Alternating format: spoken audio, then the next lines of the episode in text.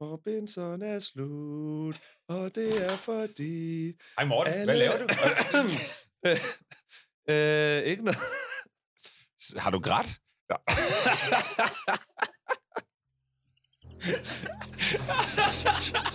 Året er 1998. TV3 har sendt 16 mennesker ud på en øde ø i det, der skulle blive Danmarks første reality-tv. I 2018, 20 år senere, er to mennesker kommet i besiddelse af optagelserne. Robinson-ekspeditionen blev dengang kaldt nådesløs terror-tv i medierne, og udsendelsen samlede ugenligt op mod 1 million danske seere. Men hvad skete der egentlig dengang i 1998 på øen Pompom? Og er det overhovedet til at holde ud at se i 2018? Det vil jeres to værter finde ud af.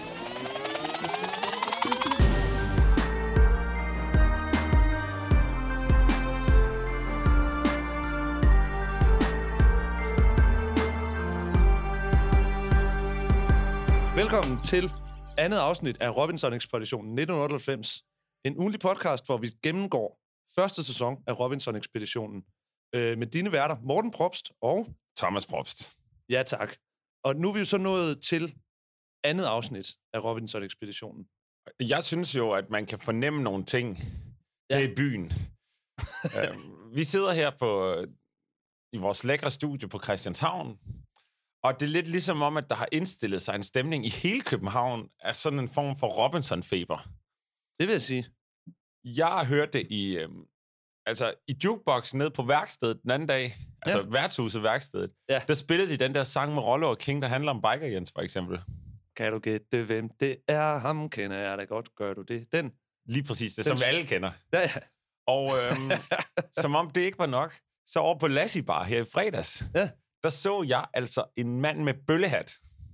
Og det er jo fra Robinson-ekspeditionen. Det er lige præcis det der, fordi han gik ikke med den ironisk på den der nye måde, hvor man går med bøllehat. Nej, den var der der lidt- fiskekrog i? Fordi så den jo fisker, så er det jo ikke Robinson-ekspedition. Der var ikke fiskekrog i, men okay. han havde heller ikke det der sådan lidt skælmske, øhm, sådan småironiske smil, som mange har, når de går med sådan noget. Ved sådan det der, jeg vil gerne se ud ligesom i 90'erne, men det hele er bare en mærkelig joke. Ja. Sådan havde han det ikke. Han var, han var alm omkring det. Helt, helt fuldstændig almindelig med det. Nå. Og jeg tror, at altså, ja, byen den koger sgu over Robinson Ja, Feber. inde på Chateau Motel i weekenden, der spillede de den der øh, Deseu, Desu, for eksempel. Og der var du. Der var jeg inde, og så spillede de den sang for mig.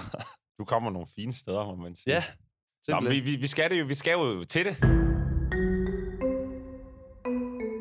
Hvor skal vi, sta- hvor skal vi starte henne i dagens afsnit, Morten? Jeg vil faktisk gerne snart starte med noget, hvor vi allerede er i introduktionen, fordi det er nemlig en ting, jeg ved ikke, om vi talte om det sidste gang, men det er, det er Biker Jens. Der, jeg har ikke andet kommentar knyttet til det andet, end jeg bare synes, det er godt gjort, at han i introduktionen, hvor de alle sammen blev introduceret i starten, der laver han jo svømmeren på sin Harley bike.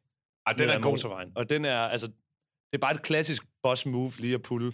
Men hvis, hvis, kan du huske dengang... Altså, det var noget, man begyndte at gøre på sin cykel, det der. Og jeg ved ikke, om det var Biker Jens. Men jeg synes, man lavede både svømmeren, ja. Ja. og man lavede også løberen. Flyveren. Flyveren kunne man også lave. Ja. Den, har nok, den er nok lidt ældre. Og så kunne Jeg man så en hernede på gaden, der lavede svømmeren herude, og det er jo fordi Robinson-feberen raser. Det er rigtigt. Simpelthen. Øh, det, der så sker, det er, at vi får... Øh, Myggen, han øh, opsummerer ligesom første afsnit, og han nævner det her med, at Henrik Jarl blev stemt hjem. Og der siger han altså noget, som jeg Ja, det synes... lagde jeg også mærke til. han siger nemlig, at øh, Henrik Jarl blev stemt hjem. Han var simpelthen for dominerende, mente flertallet, siger Thomas Myggen. Og det var jo ikke det. Han var jo ikke dominerende. Han var jo en, han var jo en pervers mand. Han, Jamen, jeg han, tror, altså, men det, Thomas Myggen er jo nødt til at sige det på en pæn måde. Ikke? Det nytter ikke noget, at han siger, Henrik Jarl måtte så forlade øen, fordi han simpelthen var for lummer. Det går ikke. Det, det tror jeg altså ikke. Ej, det Men, men det, er, det er en lodret løgn, han siger der, Thomas Myggen. Direkte.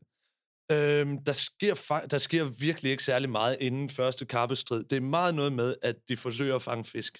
Jamen, det, jeg tror lidt, at de tager nogle aktiviteter ud, ikke? og så fokuserer det her på, at de skal fange fisk. Ja. Og folk er ved at være rimelig sultne, og man begynder at, at blive mere og mere enig med Morten, der i forrige afsnit sagde det der med, at den var gold som en smok af den her ø. Ja, det Fordi det synes jeg, er- den er. Den er altså mega trist, også når man ser de der fotos fra den, hvor man ser det oppefra og sådan noget. Det er en totalt trist lille ø. Ja, ja. Og det er jo sådan, man, altså, det er jo ikke, som han også siger der, det er ikke ligesom i postkortene. Det er jo tropeagtigt, men ikke på sådan en rigtig fed måde. Nej, altså det er ikke sådan, at du ligger i en palme skygge, og der bare falder kokosnød ned i hovedet på dig og sådan noget. Det lyder heller ikke fedt, jo. Nej, nej, men Hvem var det nu, der det var døde af at få Ike, Skalø, er der jo nogen, der mener døde af at få en kokosnød oven i hovedet. Det passer altså ikke. Det kan du da ikke vide. Det er selvfølgelig rigtigt. Han det har ligget på en eller anden strand nede i Indien. Så han, men jeg ved ikke, om selvmordsbrevet... Men det er jo selvfølgelig... Det, Selvfølgelig kan han ikke nu at nævne. Han, jo, der står til sidst, af, der fik jeg en kokosnød i hovedet. Nu dør jeg. jamen, Hilsen det, Ike. jeg mener jo mere, at altså, man kan godt sige, at det er selvmord, men det er jo ikke på den der måde, hvor det er, det er hensigten af selvmord. Det er bare, altså... Hvis du står lang tid nok under et palmetræ, så før eller siden får du en kokosnød i hovedet, ikke? Det er ligesom uaksom manddrab, så bare med selvmord, nærmest. Ja, uagtsom selvmord. Det, du kan jo ikke vide. Du ved jo godt, at på et eller andet tidspunkt, så falder kokosnøden ned. Det er Ja. nok ikke det bedste sted at hvile sig lige i skyggen af det her palmetræ. Vel? Nej. Man begynder ligesom at lære Henrik Ørum lidt at kende her. Ja, Og han er altså, altså sådan en sød mand. Jeg synes, han har sådan lidt en... Øhm, I starten, han har sådan lidt... Minder mig lidt om Michael Falk, vil jeg sige. Sådan det har jeg sådan- faktisk skrevet ned. Han ligner Michael Falk. Han ligner. Michael Falk, og så har han det der lidt sådan stille, Ja. the strong silent type-agtigt over sig, hvor han er sådan lidt... Ja. Så man ved bare, at han har styr på tingene. Når Henrik kommer, så bliver alt okay. Det er sådan der. Vidste du, hvad, at McPeck i virkeligheden, hans rigtige navn, det er Michael Falk? Er det og, det? Ja, og det er derfor, at han, kald, at han, at han skiftede kunstnernavn og, og kaldte sig McPeck. Der kunne ikke være to Michael Falk. Nå, men Mac, Ja, jeg ved ikke, hvorfor, hvorfor det blev McPeck. han kunne bare hedde Michael Pikhal. Nej, det kunne det. Øh, en anden ting, der sker, det er, at vi får en introduktionsvideo af ham her, Morten. Det er her, hvor vi kommer tilbage i København, og for, Morten fortæller, hvad der er med ham. Og jeg synes jo måske, nogle af de karakterer, der bliver introduceret her, der er sgu ikke lige så meget sving, altså lige så meget svung i dem, som i nogle af de her, der var med i øh, sidste afsnit. Især sådan en Henrik Jarl-type. De er ikke så ekstreme igen. Morten, han er totalt kedelig. Og så er han virkelig moderne på 90'er-måden.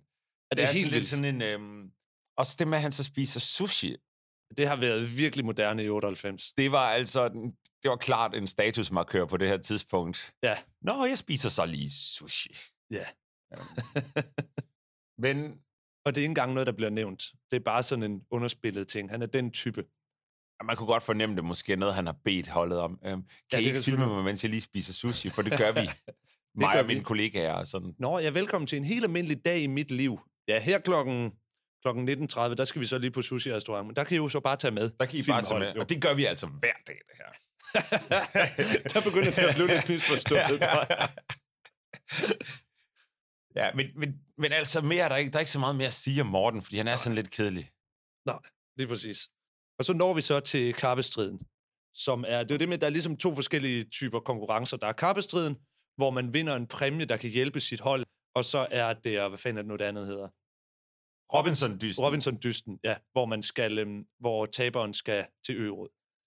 Øh, og der har vi så karpestriden her. Det, det handler om, de står på sådan en træstamme, og så øh, står de i rækkefølge, og så skal de bytte pladser, ligesom, og skifte ja, uden, rækkefølge. uden at falde ned fra træstammen. Ja.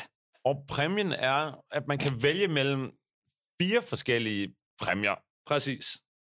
Og den ene er noget fiskegrej og noget værktøj. Ja, Den, der er sådan en stor Thomas sav i og sådan noget. kalder det den praktiske kasse. Og så er der den, en kasse med noget mad. Altså lidt lækker mad. Der er noget slik og noget cola og sådan noget. Luksuskassen. Luksuskassen. Det er simpelthen til livsnyderen. Men Så er der så den sanselige, som Thomas kalder den, med, øh, der er nogle musikinstrumenter, noget røgelse, krydderier og sådan nogle ting. Og så er der så Mystery Box, Mysteriekassen. Og den er altså ret stor, den her mysteriekasse. Jeg vil tro, den er sådan halvanden gang, halvanden gang, halvanden meter. Men de vælger simpelthen øh, Mysteriekassen. Hold Nord, der vinder den her konkurrence her. Og igen føles det lidt som sådan en teambuilding exercise, vil jeg sige, fordi igen, man kan ikke rigtig følge med i processen om, hvem Nej, der fører ikke, og sådan noget. Det er sådan, man filmer nogen, der står sådan lidt kluntet og, Ja. og står og roder rundt med noget ude på de her træstammer, men man kan ikke se, hvem der, der ligesom fører, og hvem der er ved at komme i mål og sådan noget. Nej. Og- de er også, altså et helt, af- indtil det her tidspunkt, så hele afsnittet, der handlede om, at de ikke kan få noget mad overhovedet. Og de har forsøgt at fange fisk. Og så kunne hjælpe med, om de ikke vælger den her mystery box. Som om det ikke er så vigtigt for dem at få det mad alligevel. Ja, ja. Og så beslutter de sig for, at lige meget hvad der er i kassen, så vil de blive glade for det. Men det, de så får i den her, det er hovedpuder. Og det er jo igen, det er jo, dej, det er jo lækkert at have, men de har snakket meget om, at de er sultne og sådan noget. Det er det, der ligesom har været historien. Men de har besluttet sig for, at de er glade uanset hvad. Er det ikke også lidt nærigt af TV3, at de giver dem fem hovedpuder, når nu de er syv personer? Jo, det er jo nært, Er det for at skabe lidt konflikt, tror du? Det tror jeg, helt sikkert. De har tænkt, så giver vi dem et, et mindre antal hovedpuder end antal mennesker. Og det er jo fordi, at der er, jeg tror det er Pia, kan det ikke passe? Der er en af dem, der har taget hovedpude med som sin personlige ting. Nå, er Og ved den person, så vil jeg lægge sin hovedpude med som en del af rokadeordningen. Nå, så de- du mener, de kører sådan en rokadeordning? Det tror jeg ikke. Nej, men Jeg tror, tror, du, de det- har da vel besluttet sig for, hvem der må have de her puder, Ja, hvornår, men der tror jeg, De der er nogle mandfolk, og jeg tror, Henrik Ørum er en af dem, der bare siger, jeg behøver ikke nogen pude. For man kan godt se på ham, han er lidt slukket, når de går derfra. Det Ja. der mere chance, den at bare sætte pris på det hele. Han virker som om, at han kan godt se, at det er ham, der har tabt det store hovedpudelotteri. Ja. Jeg lægger mærke til noget her, og det er nok en ting, vi kommer til at snakke om mange gange. Ja. Og det er Thomas Mygin som tv-vært. Han bliver ligesom sådan et lille legesygt barn. Så stikker han hovedet ned i kassen og siger, det er kun mig, der ved, hvad der er i kassen og sådan noget. og, og folk bider ikke rigtig på den, og... Ah, men altså, så, da de får de der hovedpuder ud, så siger han alt muligt med, at kassen, den er helt tom. Og sådan. Det er Ja. sådan en mærkelig måde, han Jeg tror prøver at faktisk, jeg har klippet. Okay. Da, da, da.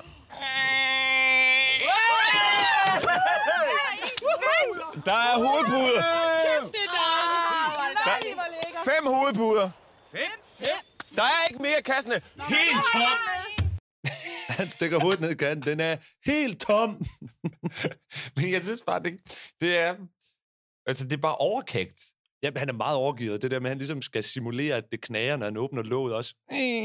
Får han sagt. Han har glædet sig til at åbne den kasse Helt der. Helt ekstremt meget. Og han er...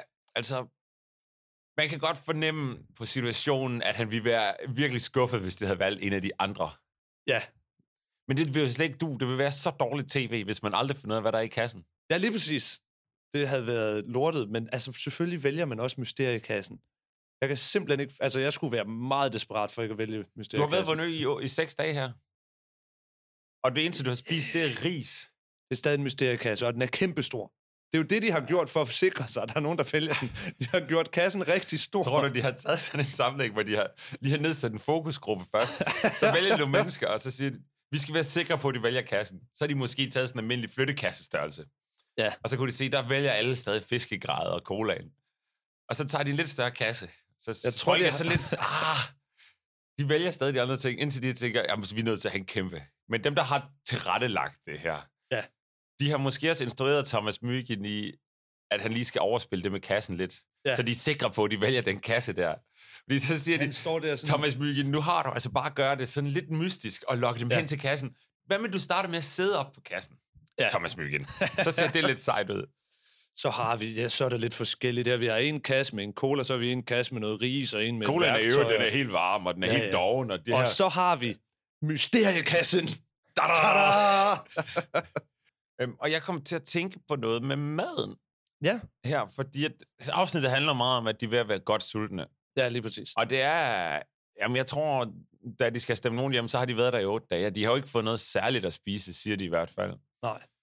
Hvorfor er det, det ris, de spiser hele tiden? Er det fordi, de er i Asien, at det skal være ris? At de ikke har fået en pose kartofler eller et råbrød med? altså, jeg tror måske, det er fordi ris er sådan det, rigtig praktisk. Men jeg tror, altså, forestil dig, hvis din personlige ting, det var et råbrød og en dåse forborlever på dig. Det, havde Det været kunne man blive ret populær på, tror jeg. Det tror jeg. Men må man som personlig ting, det kommer jo i trepak.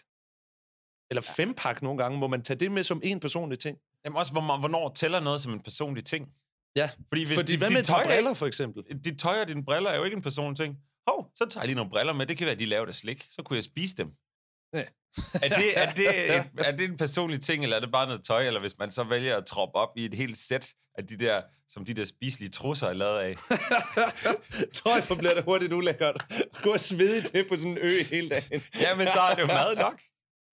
For du må sikkert godt tage et andet sæt tøj med os. Det er ikke sådan, at du spiser dig selv hele nøgen. Du er sådan gradvist bliver mere og mere... Du bliver mere og mere desperat og mere og mere nøgen. Hvor På- starter man med at på- spise? på Du starter jo nede på anklen. Ja, men du starter med at spise din, din jakke. Ja. og så spiser du vel din... Jamen, hvis, du kan jo lave din bukser om til shorts, ikke? ja. Så går du op i en hotpant. Og på tiende dagen, hvor du er nødt til at spise underbuksen, ikke? Ja, det er bittert. Ja.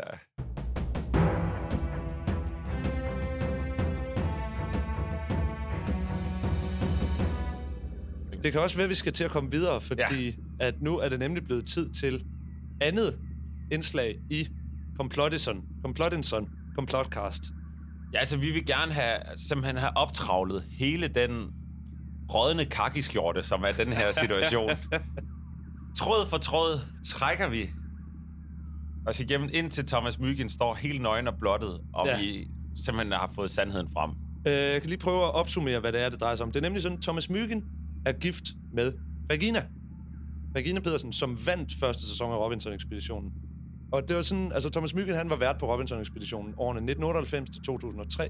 Senere går han over til Kanal 5, laver en masse forskellige ting der.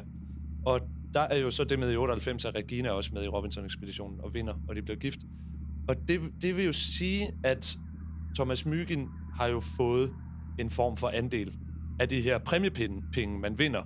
Øh, og det er jo sindssygt, fordi han har jo også noget at sige i forhold til, hvem der vinder, som vi talte om i, i sidste afsnit. Og det her, det er jo altså ikke bare... Altså, en kvart million er selvfølgelig rigtig mange penge, men det er jo ikke bare en kvart million. Og n- næsten lige meget, hvad hun har investeret de penge i dengang i 98, så er de jo vokset. Ja, det, det, det er efter dot-com-boblen. Hun kan ikke have smidt det i det hul.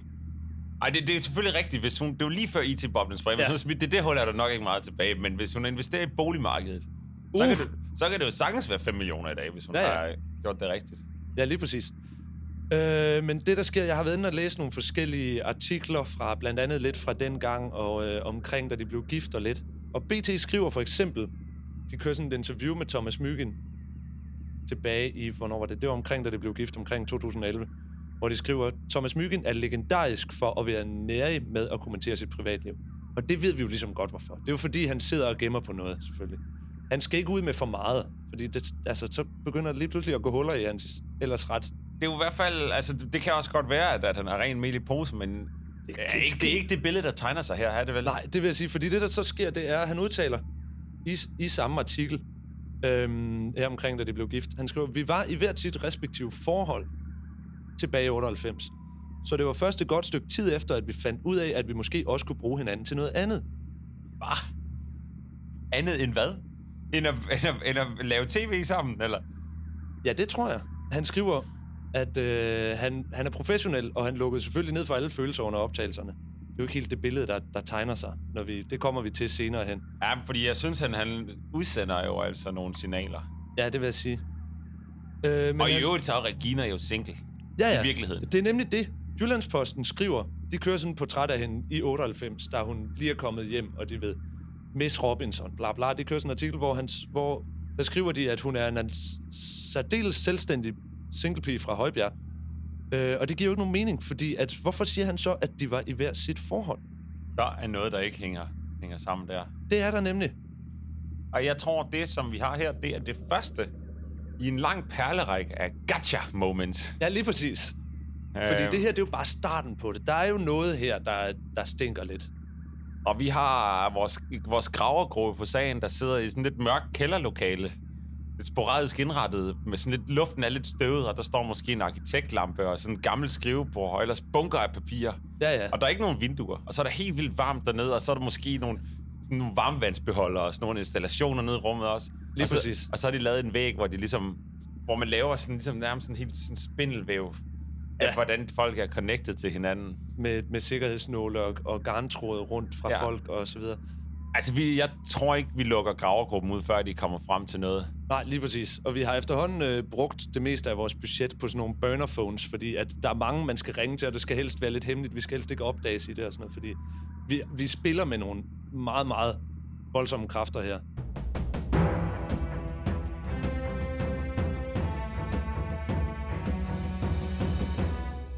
Så kommer vi så tilbage på øen, og øh, der sidder Hold Nord ude i vandet og hygger sig, og øh, joker lidt, og ind sådan for at sagt noget lidt aparte.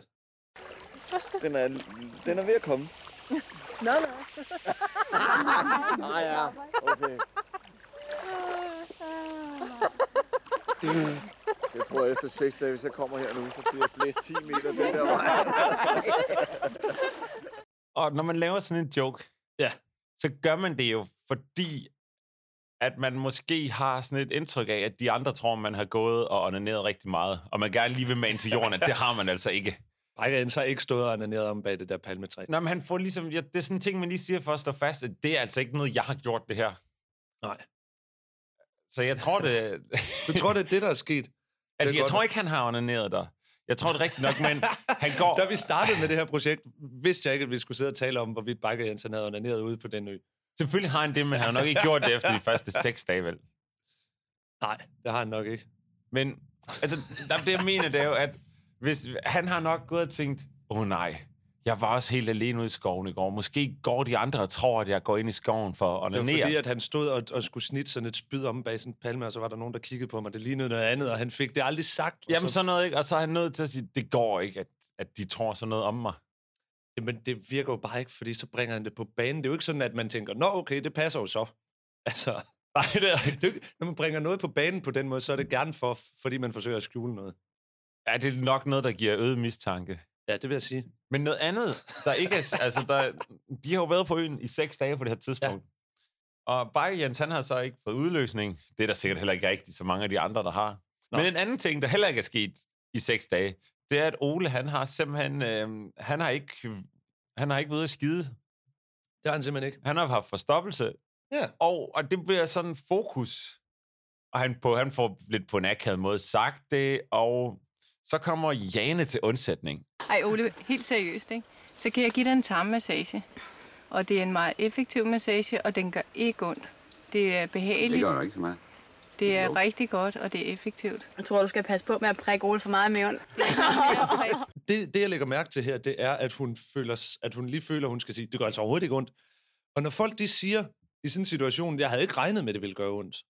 Men når folk de siger, at det gør altså overhovedet ikke ondt, så begynder man at tænke, at det kunne altså godt være, at det gjorde lidt ondt. Det kunne godt være virkelig smertefuldt, tænker man. Ja, det er ligesom det der, du ved, man står til en fest, der er en irriterende type, der har et eller andet, ja, det er måske et mærkeligt scenarie, for det er måske sket for mig i, lad os sige, 15-10 år. Men det her med, at man står i, i et scenarie, der er en eller, anden, en eller anden latterlig mand, der har et eller andet trick til, hvordan man Må jeg prøve det her? Må jeg prøve noget på dig? Må jeg prøve noget på dig? bare roligt, det går ikke ondt, det går ikke ondt, det går ikke ondt. Prøv lige, så lad som om, du slår ud efter mig. Prøv at lade som om, du slår ud efter mig. Og så ved man bare, der kommer noget virkelig og smertefuldt der går halvandet sekund, og så ligger man bare ned på jorden og er sådan helt krøllet sammen og har Og- virkelig ondt. og kan kun trække vejret ud af det.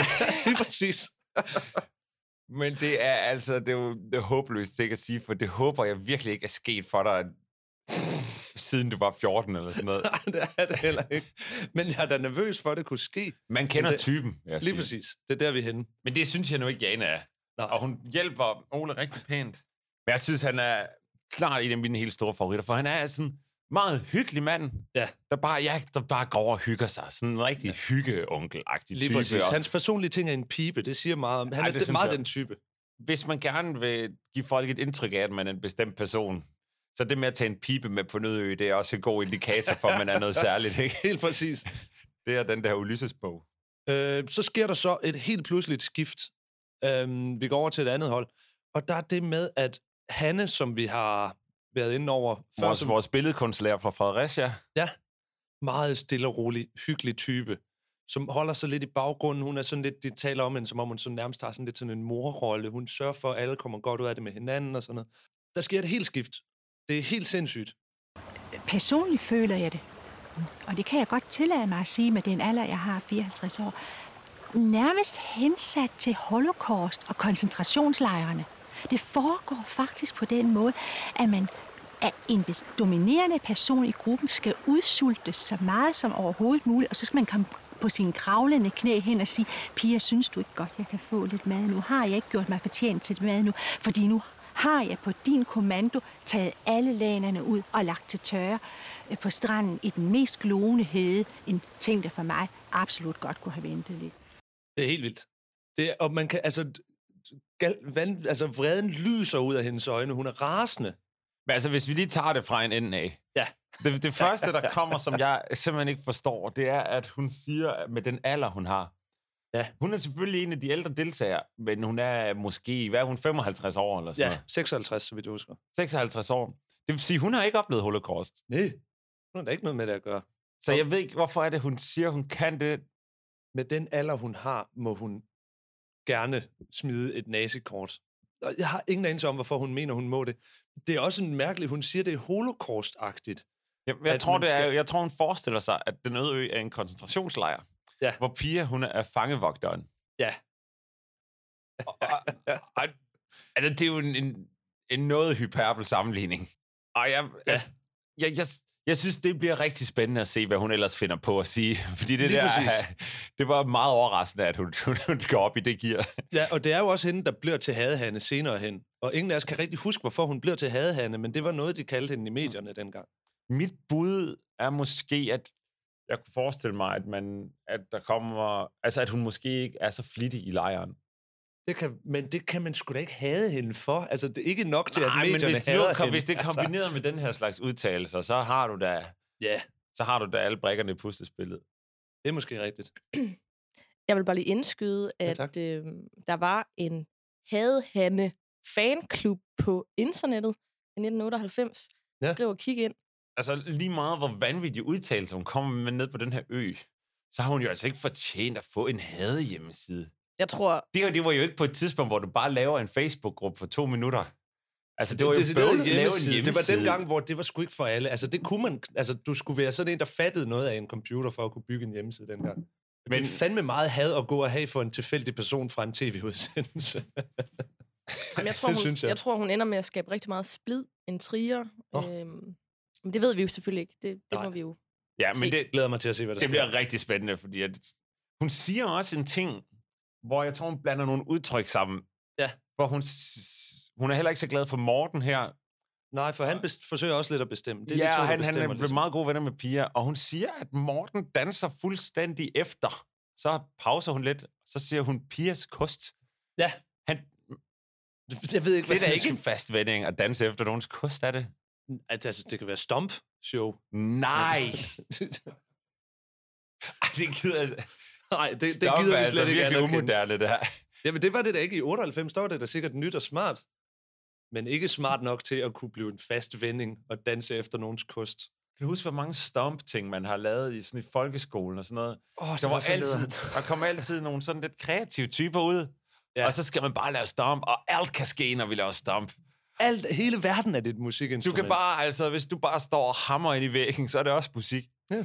Og jeg synes, det er jo devaluerer musik helt forfærdeligt. Ja, Så lige pludselig, så er der nogen, der har brugt overvis, nærmest hele deres liv på at lære at spille på en eller anden violin eller en harpe. Og så kommer der en mand, der har taget en spand og vendt på hovedet, og så skal han være lige så god. Det er Altså, det- totalt unfair, altså. ja, også det med, at altså, t- musikinstrument er jo sådan tit altså meget dyre og meget, meget sådan fin mekanik og meget sådan virkelig detaljeret håndbygget tit og alt sådan noget. Folk går virkelig op i, hvordan det skal lyde, og så sidder der en idiot og, det ved jeg ikke, trutter i, i et støvsugerrør. Altså, det, Man er sgu ikke god til at lave musik, når man laver stomp. nej. Det er man ikke. Fordi så havde man købt en guitar, eller et trommesæt, eller et eller andet. Og jeg tror måske, Stomp, det blev startet af Safri Duo.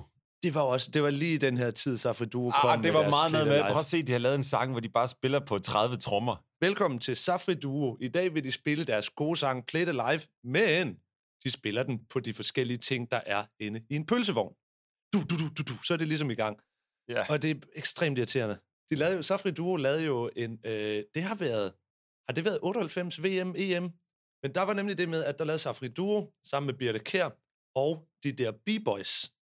Der lavede de sammen VM-sangen. Eller EM-sangen. Som gik over, hvor du fra? Vi er fra havnen, hvor de så sang, hvor du fra? Vi er fra Danmark. Det var Men det, der... den sang kom jo først ud i 2003. Det, det kan godt være, vi Så er det måske fire eller sådan noget. 2004, vi er i. Ja. hvor Det, det var et vanvittigt koncept.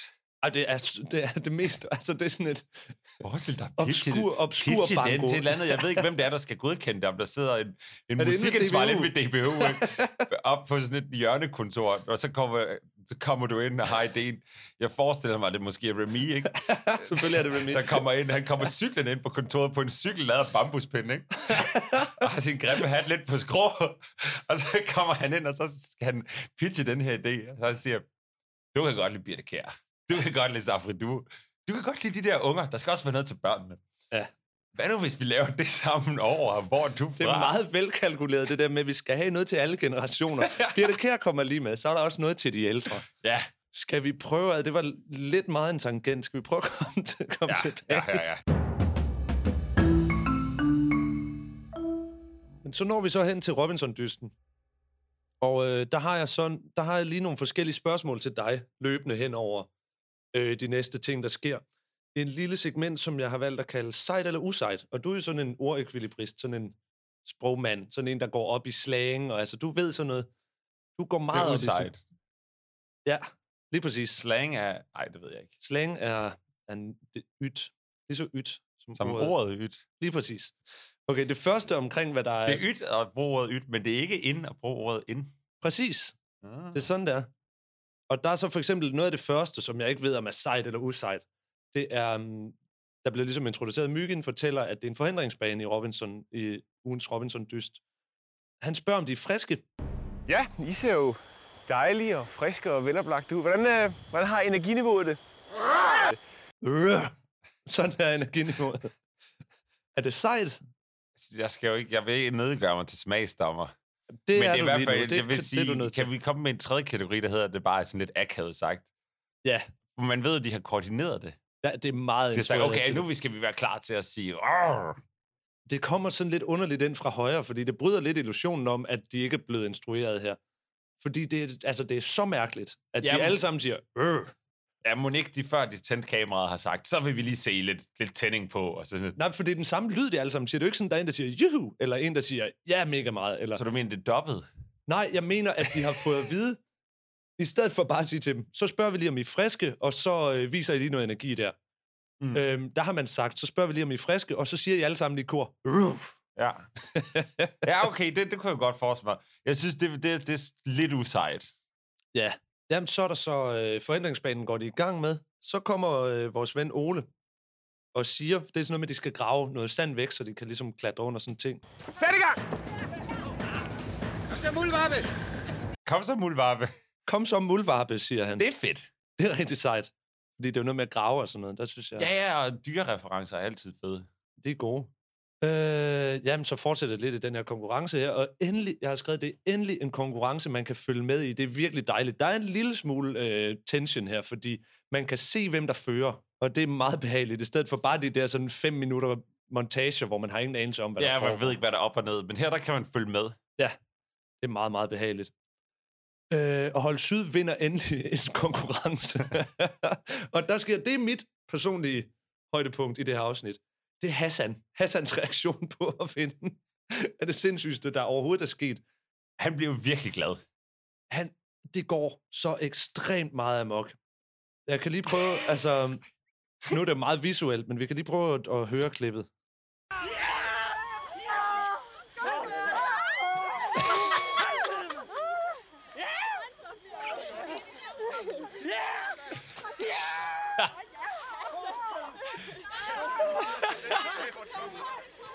Hvis vi det er så sindssygt. Han bliver så glad. Og han Det- står og sparker og slår ud i Ja, luften. det der sker, hvis vi lige tager det fra starten af, der er sådan ligesom sådan en stolpe, de har sat op. Jeg tror, det er mållinjen. Når ja. Ja. I når forbi den, har I vundet. Det er sådan en stor træstamme med noget reb bundet om og noget. Hassan starter med at råbe, yeah!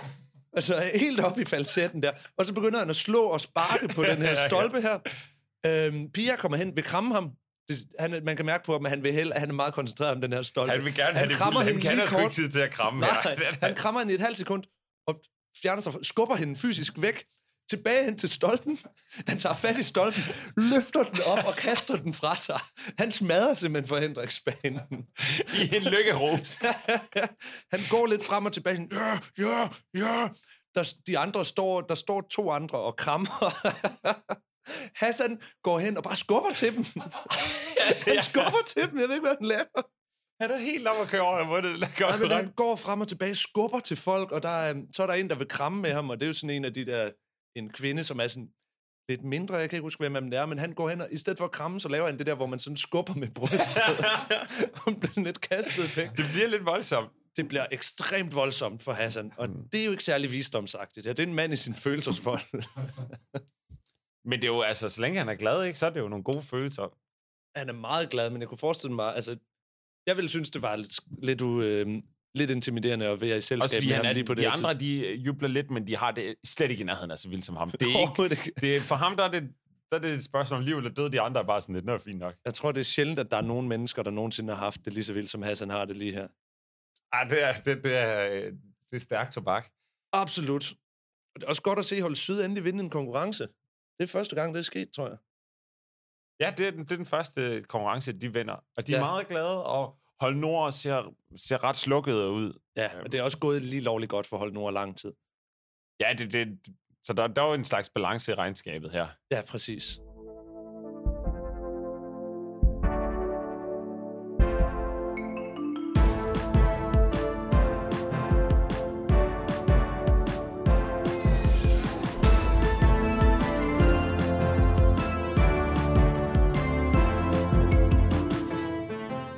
Det er blevet tid til quiz-tid. Getting sådan. Robin Sand eller under Thomas Myg ingen omstændigheder? Nej. Vi kan lige se, om, den, øh, om vi finder et bedre navn til den, men det er i hvert fald en quiz. Formatet er, at øh, vores producer Nana kommer med nogle, øhm, med nogle spørgsmål. Ja. Nej. Nej, Morten, for Mor- helvede. Nana, altså, Okay, det Nana, kommer... Nana kommer med nogle udsagn, og vi Ja. skal så vurdere, om de er sande eller falske. Ja, Og præcis. hvad kan vi vinde i den her uge, Nana? Øhm, vi skal jo have noget frokost på et tidspunkt, så der er en pizza på højkant.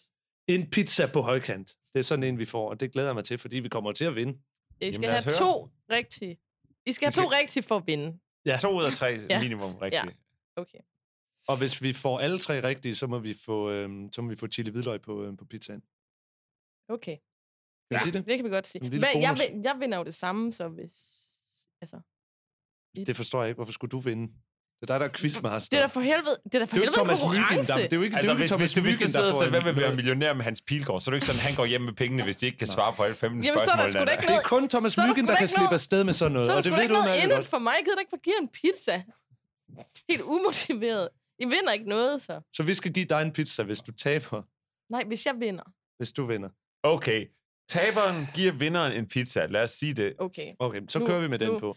Første, Det er lige meget, fordi vi kommer til at vinde. Kan man. Ja. første ting. Mhm. Hassan havde i en overgang sit helt eget tv-program på DR2, der hed Hassans Hænder. Hassans hænder. Ja. Det, lad os Han er jo, finde ud af, hvad er der er fysioterapeut og noget. Han har jo været Ja, noget massøragtigt, men han er jo ikke... Ej, jeg tænker, jeg, det havde jeg ikke glemt. Jeg troede, det var sådan gør det selv program. Byg og hyg med Hassan. Men øhm, jeg tror, at... Jeg tror, at det... Jeg tror, det er simpelthen det er sandt. Det her, det kan For- Nana altså altså, ikke digte op.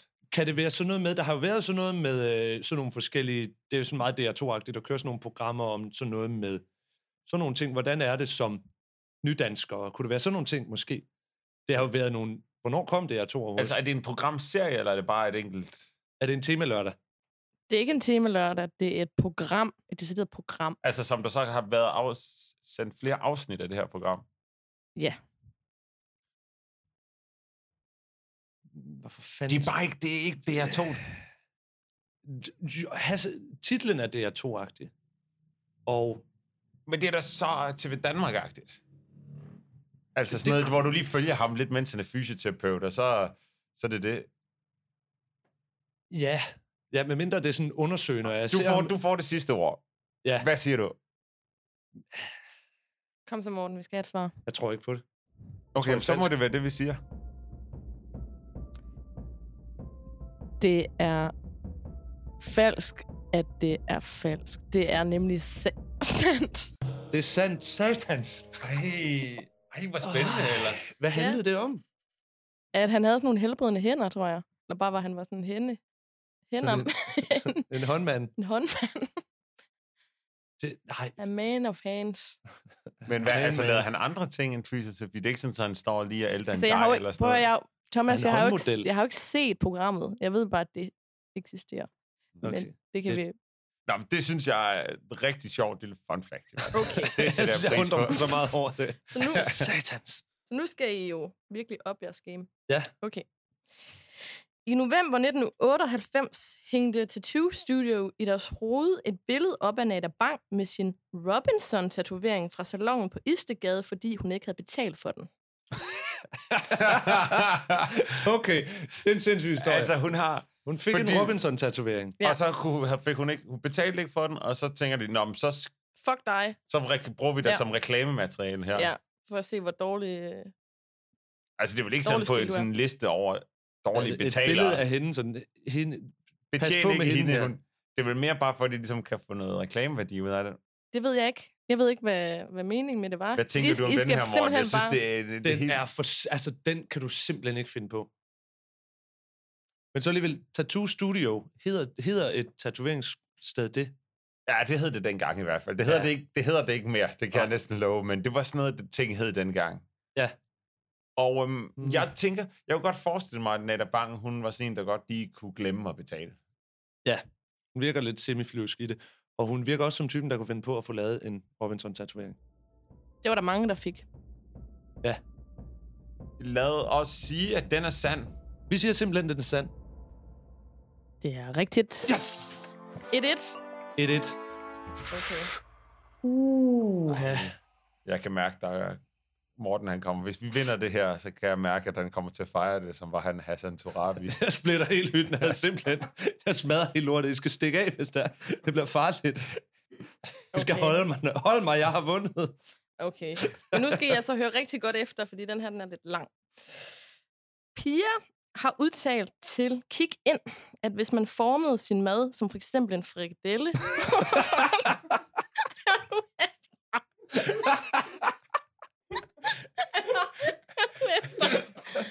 Hvad fanden? Vi lytter, vi lytter, Nana. Jeg har aldrig hørt så starten på en, på en, jeg har aldrig hørt så smadret start på en sætning. Hvor kan det, hvor kan det, det, gå er sjældent, det er sjældent, at man er så, altså, man er så rundt på gulvet. Ja, ja, den her sætning, den kan tage os hvor som helst. Jeg kan slet ikke forestille mig, hvad den ender med den sætning her. Hvis man former sin mad som en frikadelle. Hvad sker der så? For eksempel som en frikadelle. Og forestillede sig, at det var en frikadelle, så kunne det faktisk godt smage som en frikadelle. Citat, power of the mind. Okay, altså, så lad det- os, lige, lad os lige komme til bunds i den her. Så er det... Gælder det her for alt mad? Det ved jeg ikke. Det er det, hun har udtalt, fordi sådan... At, Så hvis jeg tager en... de finder en ananas i det her afsnit. Hvis, jeg tror mere, det er sådan en ris, nogle risklumper. Og så Okay. steger de det måske. Og så, Og så ligner det en... Det bliver jo til en klatkage. så ligner det jo lidt en frikadelle. Ja, men bare fordi det ligner en frikadelle, er det det jo ikke. Men Det jeg mener tror hun- altså godt, jeg kunne smage forskel på, på en Jamen, hvis du forestillede dig det, hvis du forestillede dig det med det, sådan, din hjerne, Og så man laver bruger sådan en visualiseringsteknik og siger, når den her, den her lille, lille klump ananas Mm. med noget ris i, Mm. øh, hvis jeg så, så forestiller sig, jeg, det er en frikadelle, det er en frikadelle, det er en frikadelle. Mens jeg spiser den, så tror så, jeg, det så er en er det en frikadelle. frikadelle. Mm. Det er også, altså, hvorfor lige præcis frikadellen?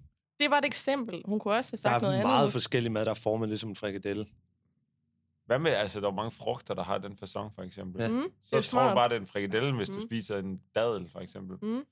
Præcis. Det er også den frugt, der kommer tættest på, øh, på frikadellen. Ja, det, vil jeg det synes jeg. Men er det sandt, eller det er sgu nok sandt? Er det ikke? Eller hvad? Altså, det kunne, Nannas krøllede hjerne kunne godt finde på at, at tænke sådan noget derop. Ja, men jeg sidder også lidt med en, en fornemmelse af, at en af, en af de tre skal jo være falske. Ja. Det er nemlig det. Og det der, det er... Ej, det er noget, Nana har fundet på. Det er noget, Nana har fundet Jeg tror på. også, vi siger, at det er falsk. Det er en lun hånddel. Det passer simpelthen ikke. Det er rigtigt, det passer ikke. Yes! Ja! Ja! Ja! Ja!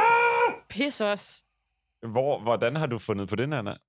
Hvor helvede kommer det fra? Det var fordi, jeg så afsnittet, og så synes jeg, de lavede sådan nogle øhm, form for bolde. Sådan nogle risbolde. At de laver sådan synes- nogle, det ene hold laver nærmest sådan nogle fladbrød, og det andet hold laver sådan nogle klumper Ja, af og det synes jeg lignede en frikadelle helt meget. Ja. Ja. Og så tænkte jeg, det vil jeg have med ved quizzen. Noget med en frikadelle. Det var en det var en virkelig god quiz. Tak. Og vi vandt. Ja. Vi fik ikke chili hvidløg på, øhm, på pizzaen, men vi fik en pizza. Ja.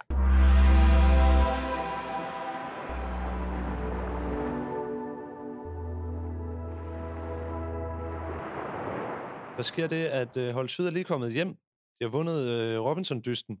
Og det skal så fejres, og de kører en ting, og Hassan han er insisterende på, at der er en lille ting, som de lige skal hæppe. Kommer her. Ja, den kommer nu, Hassan. Nå ja. Vi, vi sparker røv. Er du klog? For det er mandag. Øhm, altså, det, det, Det er tæskeholdet. Ja. Men er det sejt at stå der sådan og sige, det er fedt, vi sparker røv, det er mandag? Vi, ved Vi er tilbage i teambuilding igen. Ja, meget.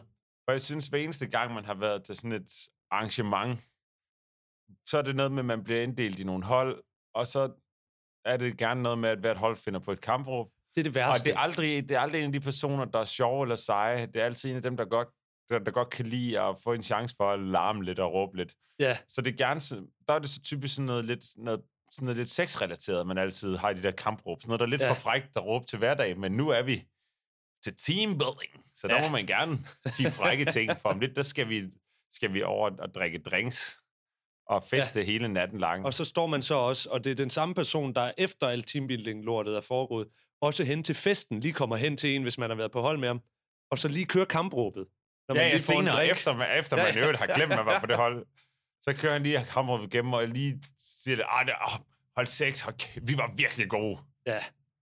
Øhm, jeg Ah. synes, det... Er det Ja, det sejt er godt, de hygger sig. Ja. Så er der så næste ting, fordi det, det er Stig, der, vil, der, vil, der fortæller om, de sidder rundt om bålet, Stig fortæller om, at han vil gerne stjæle noget mel. Han vil finde de andre lejre og stjæle deres mel. Nå, det, er- det er simpelthen Stis ord. Stis famøse ord, er det ikke, Ja. ja. de siger?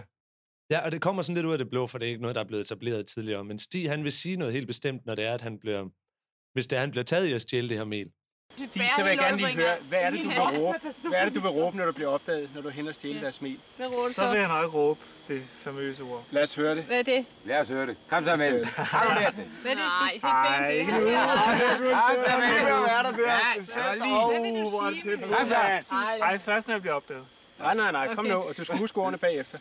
Nu hører. Hvad vil du sige? Kom nu. Skal vi hjælpe dig? Kom så. Motherfucker, man. Han vil sige, det Han vil sige motherfucker, mand. motherfucker mand, hvis der han blev taget i at stjæle deres mel. Og det er åbenbart noget, han, han vil ikke så gerne ud med, han vil sige det. Ej, Men- han er ikke, han er ikke sådan en mand, der, der tager let på bandeord. Nej. Synes du, det er, at det er sejt, ville det være sejt sagt, hvis han sagde motherfucker mand, når det var, han stjal mel? Det ville være almindeligt, hvis han sagde det.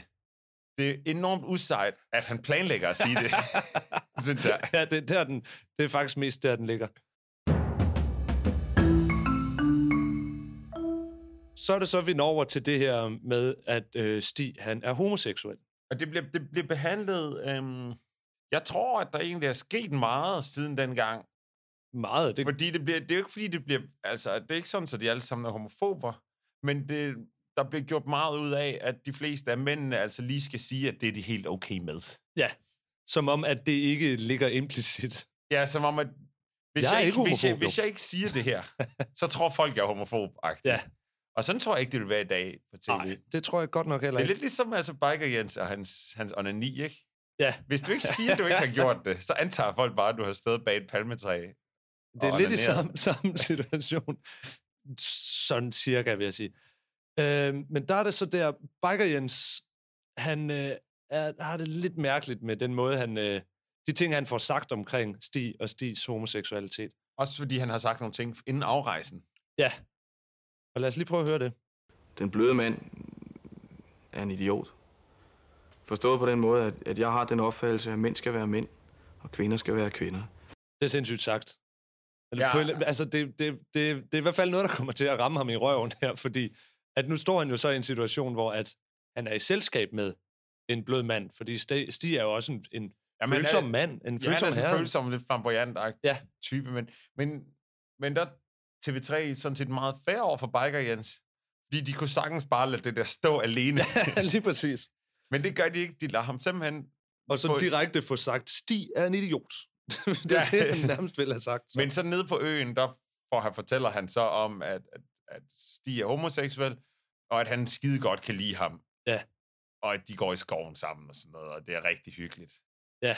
Um, så, så det får han nok heldigt for ham afmonteret. Ja, rigtig meget. Og jeg synes, Stig, han, han siger noget fucking fedt her, fordi at øh, han får sagt noget, som Biker Jens måske ville synes var lidt meget, hvis Biker Jens overhørte det. Fordi han snakker nemlig om, hvordan det er at være homoseksuel. At det er på en eller anden måde... Altså, han mener, at Jens ville kunne forstå ham bedre, fordi Jens også har rigtig meget noget fællesskab sammen med, med mænd i hans bikerklub og sådan noget. Hvor at det måske de her store, stærke mænd, der hader den bløde mand nede i bikerklubben, måske Altså, det er sådan lidt sådan en baghåndskompliment, hvor han lige får sagt, at øh, de er altså også lidt bøsset over i bikerklubben. Jamen, det er lidt sjovt, at han laver sammenligning, fordi at jeg kan godt forstå, hvad Stig egentlig mener Ja, ja, med det. Men jeg tror, Biker Jens vil virkelig ikke kunne forstå det. Lige præcis. Det er derfor, For det er tror, mega at- fedt sagt. Ja, Fordi fordi, den- fordi det er jo et eller andet med nogle, altså nogle mænd, der har noget fællesskab. Ja. Og har noget sådan meget, et eller andet meget tæt venskab og meget tæt tilknytning til hinanden. Men, men for Biker Jens, der tror jeg, det er milevidt fra det at være homoseksuel. jeg tror måske, Biker Jens øh, og de andre i Bikerklubben synes, den nærmeste vil være det deciderede modsatte. Ja. Øhm, så kommer der så Stis introduktionsvideo, øhm, hvor han er arkitekt, og jeg synes, det er lidt sødt, den måde, han snakker om. Han, han siger ikke hans kæreste eller noget, han siger, jeg arbejder jo sammen med min eneste ene. Ja. Det synes jeg er lidt sødt. De arbejder sammen inde i Tivoli. Øhm, der sker ikke så meget mere i den, egentlig. Nej, han, han, han er helt vildt afbalanceret. Helt vildt. Og man kan godt fornemme, at han er bare en mand, der har det godt. Ja. Det eneste, jeg blev rigtig mærke i hans introduktionsvideo, det er, at hans hus er indrettet helt vildt. Ja. Øh, Og det er jo svært at forklare på lyd, men... Ja, prøv, prøv at male billedet. Du har nemlig taget Altså, jeg, jeg tog bare et screenshot fra hans, fra hans stue, og altså, alle, alle klippene ser sådan her ud, cirka. Væggene er malet lilla. og, og så har han et stort, rundt spejl med sådan en metalramme, meget ornamenteret, sådan lidt guldagtigt. Så har han nogle stole med sådan ryg, der er næsten lige så høj som ham selv lavet af sådan noget metalgitter. Så har han en, en masse glasting stående på sådan et lille bord, og nogle malerier, og der er bare alt for mange ting inde i det rum. Ja. Det er meget stressende, tror jeg, at være der. det, det er godt, han er sådan en afbalanceret mand, fordi det, altså, det er meget... Altså, hans, hans, hans hus virker som om, det nærmest er det modsatte. Hans spisebord er et stort marmorbord. Ja. Det er meget en sammenblandet ting af alle mulige stilarter. Ja. Og han har virkelig fået proppet mange ting ind i sit hjem. Det ligner en, faktisk en an- antikvitetshandel. Ja, det er det, det ligner. Altså, han går vel op i det. Han er vel arkitekt. Han, Ja, så der må være en mening med galskaben, og det kan også bare være, at sådan nogen som os ikke forstår os på den slags. ja, det er nok det. Øh, så ryger vi over til Henrik Ørum og får hans introduktionsvideo. Ja, og han er en flot fyr, visker vores producer til mig, og jeg er nødt til at give en ret. Han er, Ja, men det, og det er han, men jeg, han er nok en, der aldrig ville komme med i reality-tv i dag, fordi han er simpelthen så almindelig. Ja. Som type er han altså, fuldstændig helt almindelig. Altså flot fyr, men almindelig fyr også. Og meget sådan ordentlig og ærlig. Jeg siger, han vil aldrig kunne finde på at lyve, og han... Han er IT-jurist, og øh, så har han lidt få modeljobs indimellem. Der er det med, at han siger, det synes jeg også er lidt sødt igen, han siger, at øh, hans 15-årige søn er hans bedste ven. Men altså, jeg tror aldrig, der er, at, at jeg er ikke sikker på, at det er gengældt, hvis man spørger den 15. Der er jo aldrig nogen 15-årige drenge, der har sagt, at deres bedste ven er deres far. Det kan jeg Ej, ikke forestille den, den, er, den er sjælden. mig. Meget. Det er lige den alder, hvor, det, hvor du er allermindst bedste venner med din far, tror jeg. Lige præcis, men de er inde og se noget fodbold sammen og noget. De hygger sig med det. der begynder at være... Altså, det begynder jo at handle om, hvem der skal ud på det her Lige tidspunkt. præcis. Det er sgu ikke så godt lavet. De Nej. lægger op til, at det er Nata Bang, der skal ryge ud, interviewer folk, og de siger næsten alle sammen, de stemmer på Nata Bang, og kunne hjælpe med, som det så ikke er Nata Bang, der ryger ud. Ja. Altså, det er sådan lidt specielt. Det, det, det er ikke så godt su- suspenseopbygning. Nej, det er det faktisk overhovedet ikke. Det er sådan lidt specielt lavet. Fordi normalt så vil man jo sige, er det hende eller ham, der ryger ud? Hvem ryger ud? Ligesom i forrige afsnit, hvor de ligesom lagde lidt op til, om det var Hanne, og så viste det sig så at være Henrik Jarl. Ja. Men det, det laver simpelthen ingen spænding her. Nej. Og Henrik Ørum, han er også simpelthen så kedelig, at han har været over at sige til Nada, at han stemmer på hende. Ja. God Fordi fyr. der skal være ordentlige forhold, og kortene skal på bordet. Ja. Ham vil jeg egentlig gerne, Henrik Ørum vil jeg egentlig gerne snart have. Han må gerne snart ryge ud lidt, fordi... Ikke, jeg synes bare, han er, han er for almindelig, han er kedelig, der er ikke noget vildt ved ham, han er ikke så I, I det underholdende hele taget på. savner vi nogen, der viser deres mørke sider frem. Lige det er præcis. ligesom Hanne gjorde, ikke? Ja. det, det, håber, det regner det med, at vi får, får lov at se masser af. Ja, det vil være så ærgerligt, fordi altså indtil videre i sidste afsnit, der var det Henrik Jarl, der røg ud, og han var eddermame med min original. Ja. Han var meget speciel, og det er ærgerligt, hvis det bare ender med at være de helt almindelige, der er tilbage. Ja. Det kunne man måske godt forestille sig. Regina har heller ikke rigtig trådt i kar- karakter nu, og det er jo hende, der tager sejren til sidst. Altså, en ting, der sådan måske er værd at at tænke over her, det er, at i dag, der er der meget taktik i de her ting, og man laver alliancer og ting og sager. Den her gang, der, den gang her handlede det meget om bare, hvordan man synes, gruppen hang sammen. Ja. Så det bliver sådan lidt nogle kedelige nogen, at det så er dem, der, øhm, dem, der passer mindst ind i gruppen, der bare ryger ud. Uden man sådan tænker lidt mere over det. Mm-hmm. Og det er sådan lidt... Det er lidt kedeligt, synes jeg egentlig. Ja, lidt. Men så kommer vi så hen til ø-rådet, og øhm, der, er det, der er noget med de her speaks, de her, de her ting, som øh, Thomas Myggen ligesom siger, der sidder virkelig dybt i mig. Jeg kan, hver gang jeg hører dem, så kan jeg virkelig genkende det. Det her med, du må ikke stemme blankt, du må ikke stemme på dig selv. Den, der får flest stemmer, forlader øen omgående.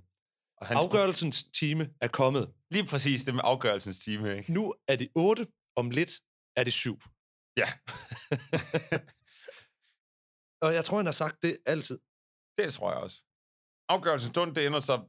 De stemmer næsten alle sammen på Nada, og så rører hun ud, og det er sådan set fint nok, og man havde set den komme, og det er fordi, at hun er sådan lidt en enspænder, der går lidt, der passer sig selv lidt meget og sådan noget. Ja, ja. Men der sker jo en ting under det her øråd, som øhm, i forhold til det her store komplot med Thomas Myggen og Regina, sker der en lille ting, hvor det lugter altså lidt af en fløjt allerede så tidligt her mellem Myggen og Regina. Øhm, vi kan lige, han spørger, hvordan de har det og sådan lidt, og han spørger ind til, hvordan Regina har det. Vi kan lige prøve at høre det. Ja. Du har også gået og har lagt mærke til at smile næsten hele tiden. Du, du, du virker sådan nærmest lykkelig. Jeg er nærmest. Der er kun de, ja, Der er kun meget, lige tæt, meget tæt på lykkelig. Hvad mangler der? Øh, en lækker mand. Hey. Det mangler en lækker mand, siger hun. Men det er jo lidt et diss til de andre mænd på holdet. Som om, at de ikke er lækre. Ja, på en eller anden måde. For det er lidt mærkeligt sagt. Hun savner ikke en, en mand. Hun... Ja, det er lidt underligt. Det er lidt et burn. Men, Men hun siger, også, det som os om, sige, hun siger det altså lidt som om, det er Thomas Myggen, der er den lækre mand. Ja, også bare fordi, lad os sige, at, øh, at der så var en lækker mand, så betyder det jo ikke, at altså, Henrik Ørum for eksempel, flot fyr, det ville også være underligt, hvis hun så automatisk, nå, så skal man jo være sammen, fordi Det kan også bare være, at hun vil have lidt godt til øjnene. ja, det er der kig på. Og der Der er står også- der skal også der være i lidt- den der opknappede kaki. Ah, der skal altså også være lidt til husaren, ikke? Det skal der nemlig. Hun forlader så øen, og så filmer de sådan lidt trist ned på hendes visualiseringssted. Ja. Som, altså at de De er ikke her- rigtig blevet fuldt op på, det havde man lidt glemt var en ting. Men når de filmer det, så ligner det altså bare nogle ting, der tilfældigt skyllet op. Altså, det ligner slet ikke, hun har arrangeret det på nogen bestemt måde. Det er bare en bunke skrald, hun har lagt i et hjørne. Ja, det fornemmer man lidt. og så, altså, så slutter afsnittet bare. Ja, sådan lukker vi den. Hvordan synes du, det var i forhold til det første afsnit? Synes du, det var federe Jeg er, lidt, jeg er lidt mere fanget her. Ja. Er det fordi, det er bedre, eller er det fordi, at du er mere inde i det? Jeg tror, det er fordi, der, der, man er lidt mere inde i det. Man begynder at kende de her personer. Og så er det ligesom om, der kommer til at være lidt mere på spil. Ja, Så ja. vi er i gang, og det når også ud. De når at være lidt sultne, og der er lidt med, hvordan de, der er lidt overlevelse i det. Hvordan fanger de de her fisk, og de bygger de her kæmpe store ruser. Ja, Ja. For at fange fisk med og sådan noget. Og det er, lidt, det er lidt fedt, at der sker noget reelt. Fordi i første afsnit, så er det så kan det godt være, at de prøver at spise en søpølse, men det er jo mere for sjov end noget andet, fordi det er på, på dag to kun. Der er, Lige det er præcis. ikke så slemt. Jamen, jeg synes også, det er bedre. Der er mere stemning på, på en eller anden måde. Og, og der er ikke, fordi i første afsnit, der har de brugt det meste af tiden på at etablere, hvad det er, det drejer sig om det her. Og hvordan den her ø er og sådan noget. Hvor her, der er vi ligesom i gang, og vi er inde i at snakke om forholdene mellem de forskellige personer og sådan noget. Det dukkede der ikke så meget op af i første afsnit. Men, men hvordan foregår den her overlevelse? Altså, bor tv-holdet på øen også? Nej, for altså, det ved jeg ikke. Jeg tror måske, de, altså, de er der jo helt tydeligt ikke om natten, fordi det sker jo flere gange, at folk har snakket om, hvad der skete om natten, og at de, øhm, altså, de kun snakker om, hvad der skete om natten, så de har heller ikke nogen kameraer sat op eller noget. Nå, så det er sådan, at... Jeg tror, det simpelthen sejler hen, når det er. Ved Nana noget om det her? Det gør hun. Okay. Øhm, der er den her anden ø, som ligger ved siden af Pom Pom, Ja. som også er der, hvor de Robinson-deltagere, der bliver stemt ud, de er efter i sådan 14 dage. Så de kommer ikke direkte hjem til Danmark. Hvorfor må de ikke komme direkte hjem til Danmark? De skal lige have noget at spise, de skal lige være sådan, åh, her lige evaluere lidt. Og der har åbenbart været rigtig meget drama på den her ø, som også er blevet kaldt øen fra helvede. Øj, hvor fedt. Det var sådan noget med, at Hassan og Biker Jens måske har været oppe og slås og sådan øhm, men der har tv-holdet også boet. Okay. Det er jo det, der i de senere øh, sæsoner, der tager de måske fat i det, for der kan jeg huske, der var det der med det, de udstødtes ø. Ja, ja, det var det jo sådan helt nyt. Hvor det Ja, var, hvor det var sådan- vel fordi, de, at der skete så mange sindssyge ting på den ja, der ø. der har de nok taget den op. I de, nogle af de senere sæsoner, hvor de har det der med det udstøtte ø, så får de ligesom lavet den her ø, som om det er et helt elendigt sted at være. Ja. Altså, de bliver sendt ud på den her ø, og de ved, ikke de bliver sendt derud, og så er der ikke noget mad, der er ingenting, og det er bare sådan en sådan ubehagelig klippeø-agtigt. Det er også irriterende. Hvorfor må de ikke komme hjem? det er jo noget med, at på de ud, udstødte sø, der var en derfra, der fik en chan- chance for at få så et de wildcard. dyste Ligesom. Til.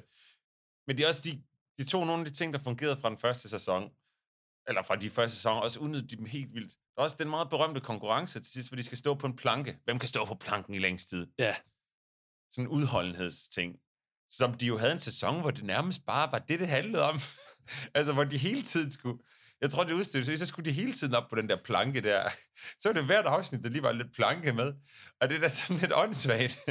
Og planken er et klart højdepunkt i, det er i det, men mine hvis du laver det i hvert afsnit, er det måske for meget. Ja.